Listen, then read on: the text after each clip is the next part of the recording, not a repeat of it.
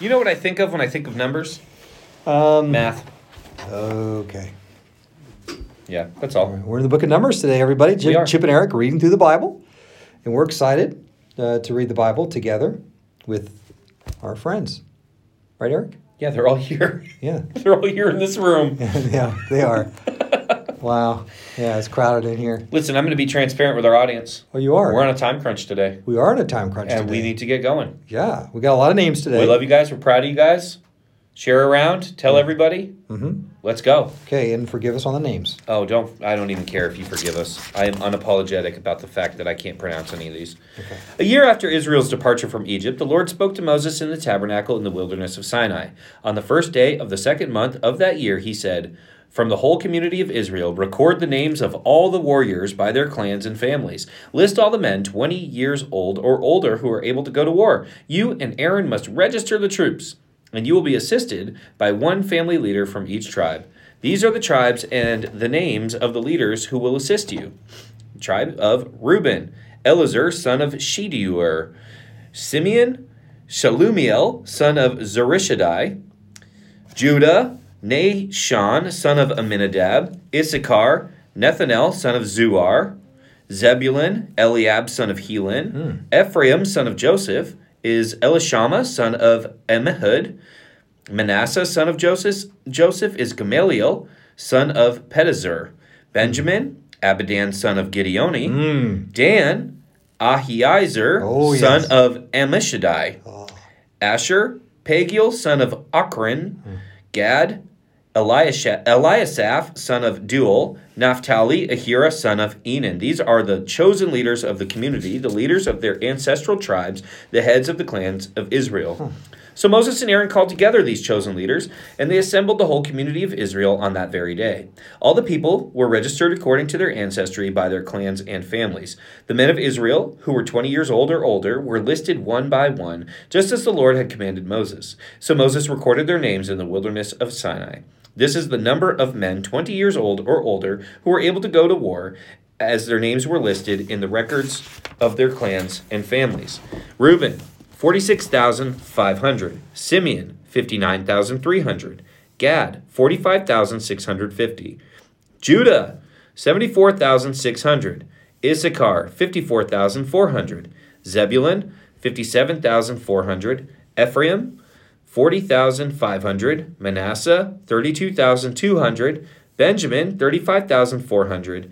Dan, 62,700, Asher, 41,500, Naphtali, 53,400. These were the men registered by Moses and Aaron and the 12 leaders of Israel, all listed according to their ancestral descent. They were registered by families, all the men of Israel who were 20 years old or older and able to go to war. The total number was 603,550. But this did not include the Levites. Nope. For the Lord had said to Moses, "Do not include the tribe of Levi in the registration. Do not count them with the rest of the Israelites. Put the Levites in charge of the tabernacle of the covenant, along with all its furnishings and equipment. They must carry the tabernacle and all its furnishings as you travel, and they must take care of it and camp around it. Whenever it is time for the tabernacle to move, the Levites will take it down, and when it is time to stop, they will set it up again. But any unauthorized person who goes too near the tabernacle must be put to death.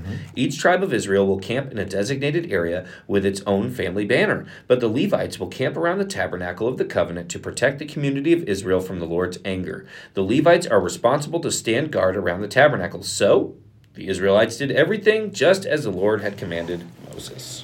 Well, then the Lord gave these instructions to Moses and Aaron. "When the Israelites set up camp, each tribe will be assigned its own area. The tribal divisions will camp beneath their family banners on all four sides of the tabernacle, but at some distance from it. The divisions of Judah, Issachar, and Zebulun are to camp toward the sunrise on the east side of the tabernacle, beneath their family banners. These are the names of the tribes or leaders and the numbers of the registered troops.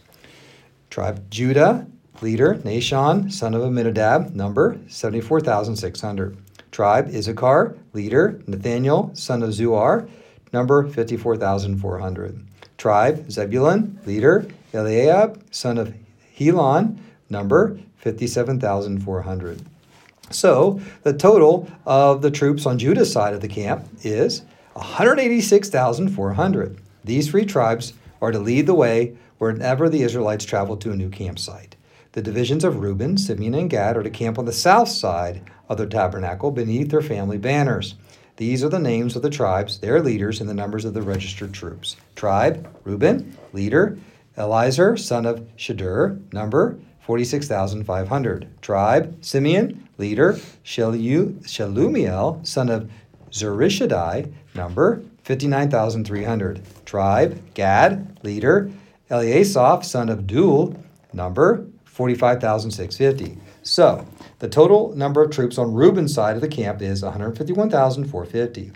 These three tribes will be second in line whenever the Israelites travel.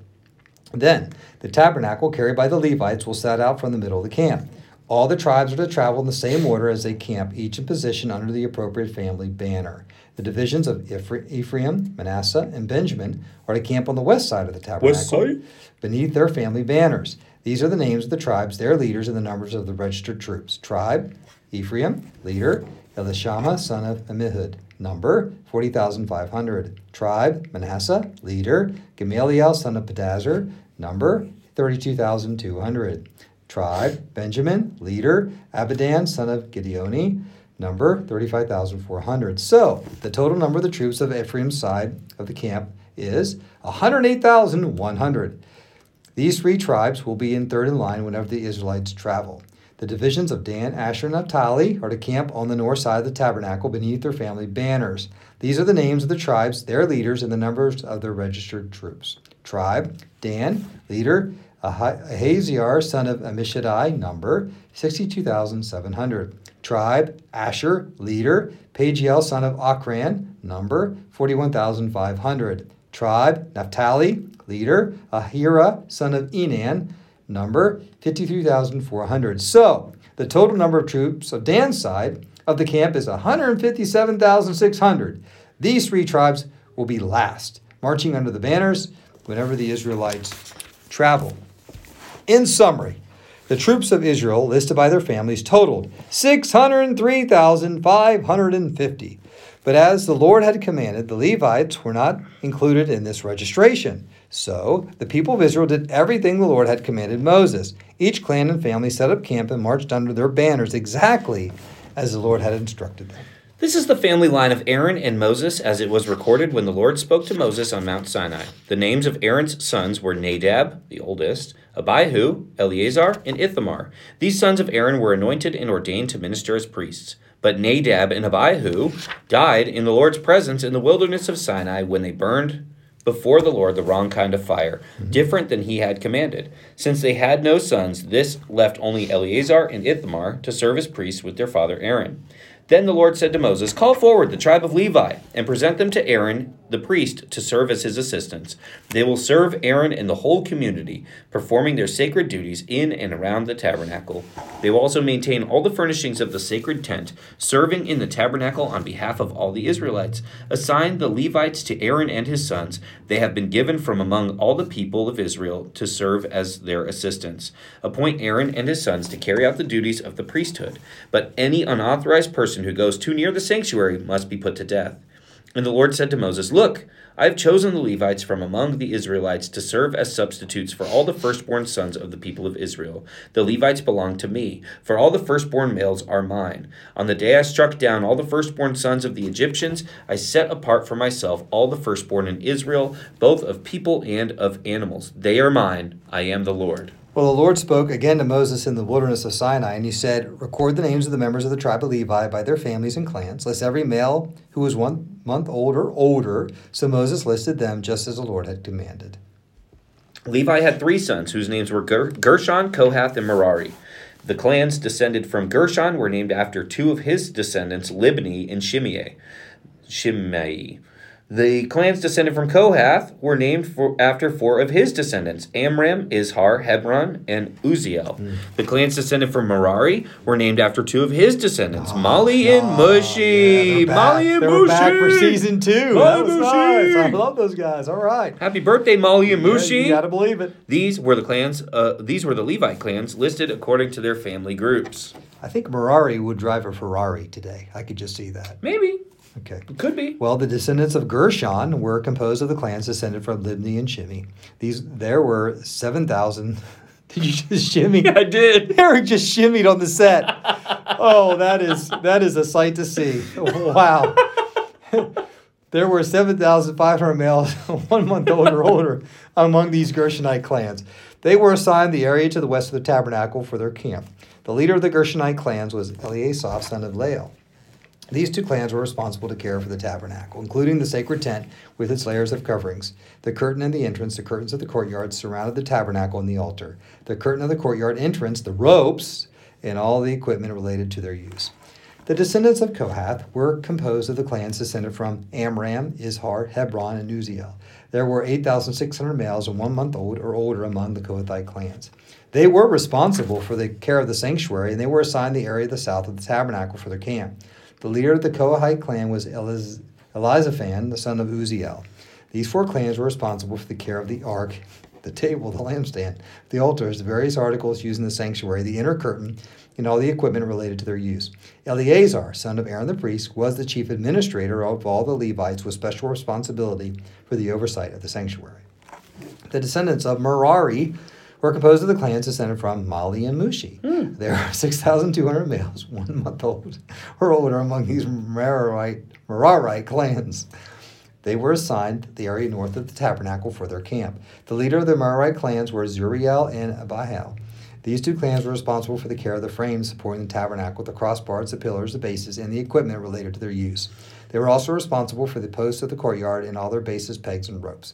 The area in front of the tabernacle in the east toward the sunrise was reserved for the tents of Moses and Aaron and his sons, who had the final responsibility for the sanctuary on behalf of the people of Israel. Anyone other than a priest or Levi who went too near the sanctuary was to be put to death. When Moses and Aaron counted the Levite clans at the Lord's command, the total number was 22,000 males, 1 month old or older. Then the Lord said to Moses, "Now count all the firstborn sons in Israel who are 1 month old or older, and make a list of their names." Boy, fun. Mm-hmm. "The Levites must be reserved for me as substitutes for the firstborn sons of Israel. I am the Lord. And the Levites' livestock must be reserved for me as substitutes for the firstborn livestock of the whole nation of Israel." So Moses counted the firstborn sons of the people of Israel, just as the Lord had commanded. The number of firstborn sons who were 1 month old or older was 22,273. Then the Lord said to Moses, "Take the Levites as substitutes for the firstborn sons of the people of Israel, and take the livestock of the Levites as substitutes for the firstborn livestock of the people of Israel. The Levites belong to me. I am the Lord." There are 273 more firstborn sons of Israel than there are Levites. To redeem these extra firstborn sons, collect 5 pieces of silver for each of them, each piece weighing the same as the sanctuary shekel, which equals, as we all know, 20 gerahs. Yeah. Give the silver to Aaron and his sons as a redemption price for the extra firstborn sons. So Moses collected the silver for redeeming the firstborn sons of Israel, who exceeded the number of Levites. He collected 1,365 pieces of silver on behalf of the firstborn sons of Israel, each piece weighing the same as the sanctuary shekel, of course, 20 gerahs. Yeah. And Moses gave the silver for the redemption to Aaron and his sons, just as the Lord had commanded. Okay, that's our reading. That's it. Wow. Yeah. Okay. The book of Numbers. Yep. So good. Full of names. Full of names. I mean, there's some numbers too. Yeah. But still. Okay. Well, we got 2 questions that we typically ask on this show. Yep. What's this telling us about God? What is this telling us about us, humanity, people?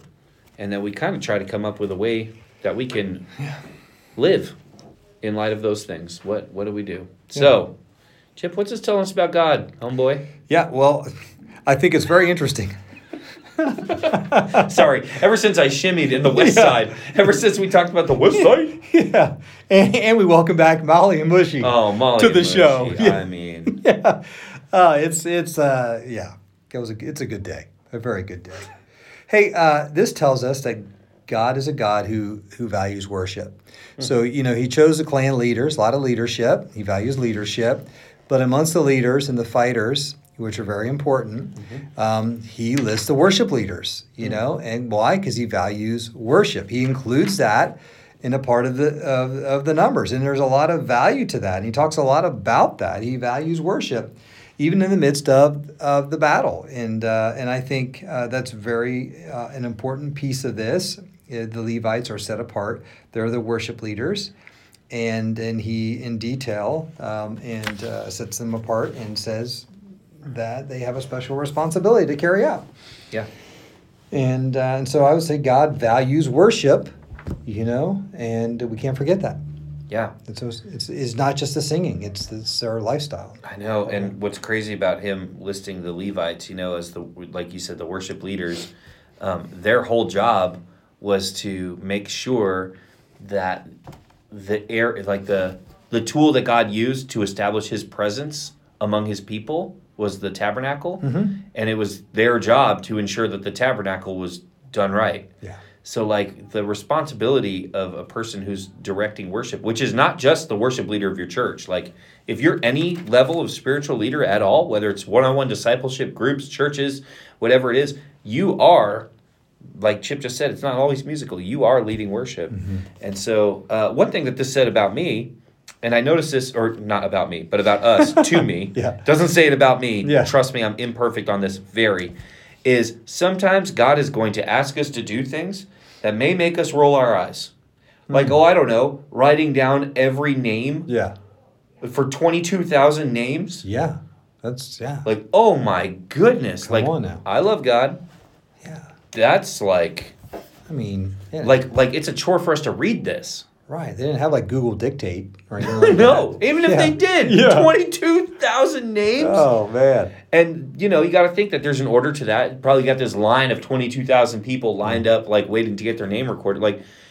Sometimes God is going to introduce a process to us that we may not love. Mm-hmm. Sometimes that process looks like school. Sometimes that process looks like the hard work of being discipled and mentored and brought up, but it's always for the end of whatever it is that he has planned, and it's always something good.